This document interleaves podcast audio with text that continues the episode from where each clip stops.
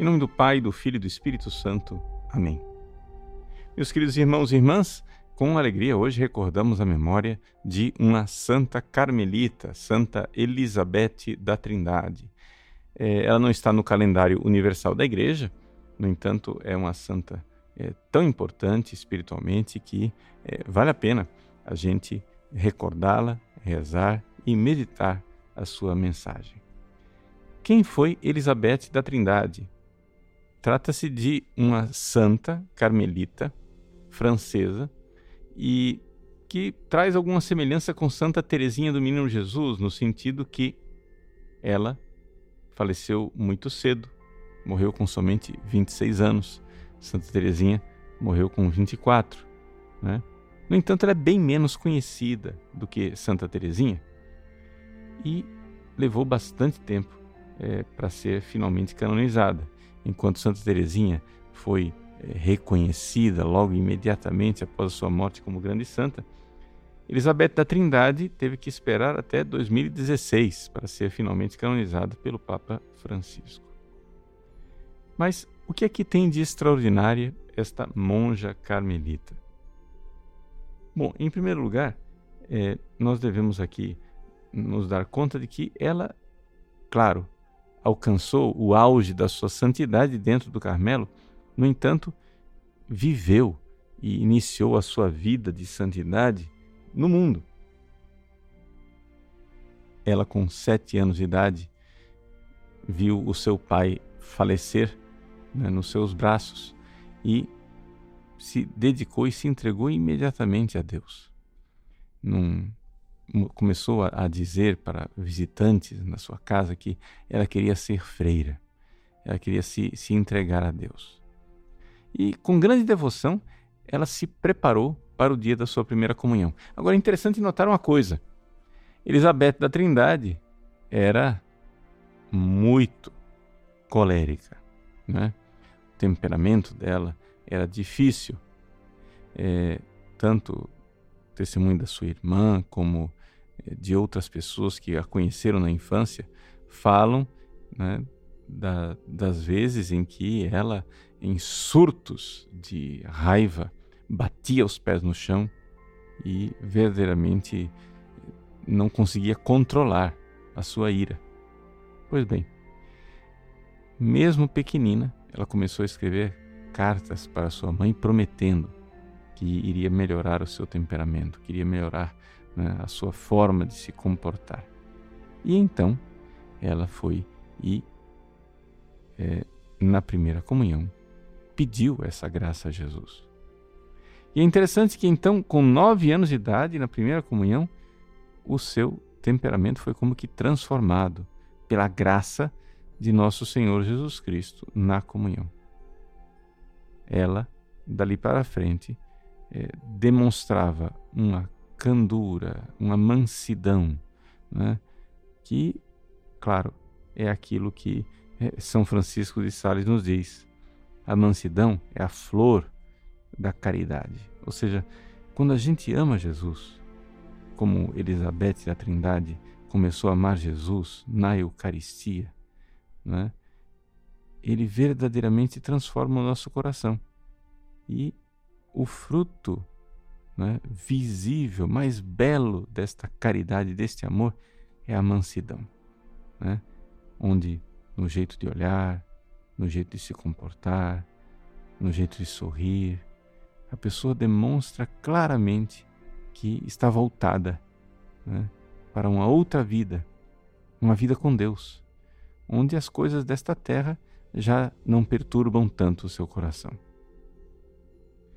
Elizabeth da Trindade, então, começou ali a dar passos de gigante a partir da sua primeira comunhão.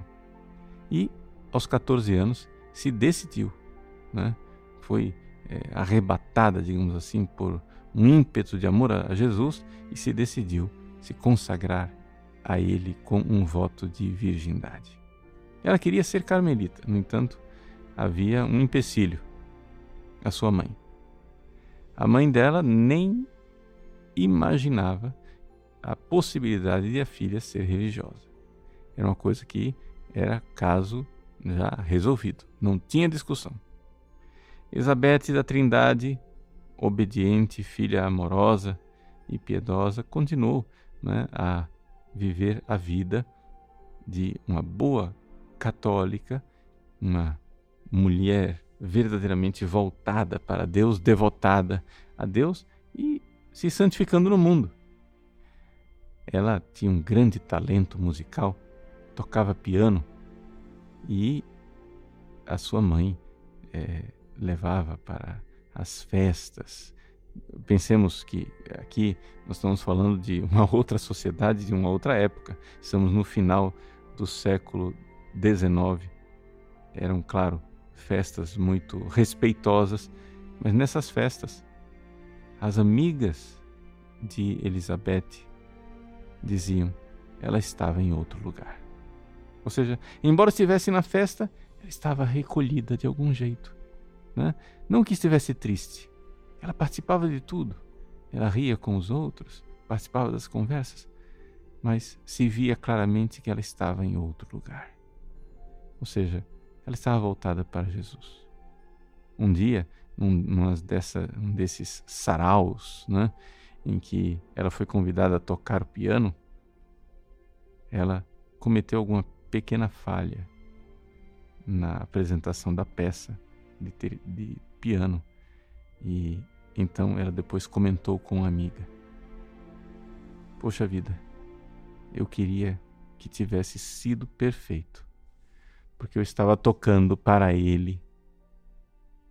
Ou seja, estava tocando para Jesus. E é interessante, então, que esta menina, né, que queria ser religiosa, foi se santificando. Um dia, numa conversa com um sacerdote, ela chegou e disse: Padre, é, eu queria dizer para o senhor uma coisa estranha. É que todas as vezes que é, eu vou rezar, ou eu estou com as outras pessoas, ou fazendo as coisas, eu sinto que eu sou habitada por dentro. Ou seja, é como se alguém morasse dentro de mim. O padre então explicou para ela o mistério da inabitação trinitária. E então Elizabeth, dali para frente, viveu isso, e essa foi uma das suas grandes marcas da sua espiritualidade. A inabitação trinitária. O que é, que é isto? É o fato de que eu, você, nós que somos batizados e estamos em estado de graça, temos uma presença de Deus dentro de nós, diferente das outras presenças. Veja, Deus está presente em todas as coisas, porque Ele é o Criador que tudo sustenta. Ele está presente em todos os seres humanos que foram criados à sua imagem e semelhança. No entanto, para nós cristãos, através do nosso batismo, Deus realizou um outro tipo de presença, a presença de amizade. Ou seja, perdoando os nossos pecados, Ele começou a habitar o nosso coração como amigo. E ali temos a inabitação. Esse é o mistério da inabitação, de Deus que mora no nosso coração como amigo. É a chamada inabitação trinitária. Elizabeth da Trindade, dali para frente, viveu somente esse mistério de ser a casa de Deus. Quando ela pediu para entrar no Carmelo, a superiora cometeu um, um erro de etimologia e disse para ela que o nome dela significava Casa de Deus. Isso empolgou. Elizabeth, Casa de Deus. Não é verdade, isso não é o significado da palavra Elizabeth, mas ela viveu essa realidade de ser Casa de Deus. Deus mora no meu coração. E assim, quando finalmente completou vinte e um anos, ou seja, a maioridade daquela época, a mãe deu permissão de que ela entrasse no Carmelo. E ela pôde ir para o Carmelo de Dijon, onde, depois tomada pela doença de Addison, ela morreu aos vinte e seis anos de idade.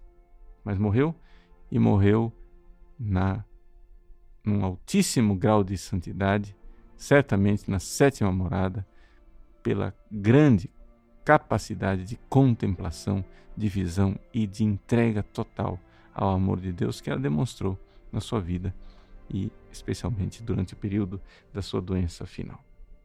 Que Santa Elizabeth da Trindade, então, interceda por nós no céu e nos dê a graça de vivermos com muita alegria o mistério maravilhoso de sermos habitados por dentro, ou seja, a Trindade, Deus como nosso amigo em nosso coração.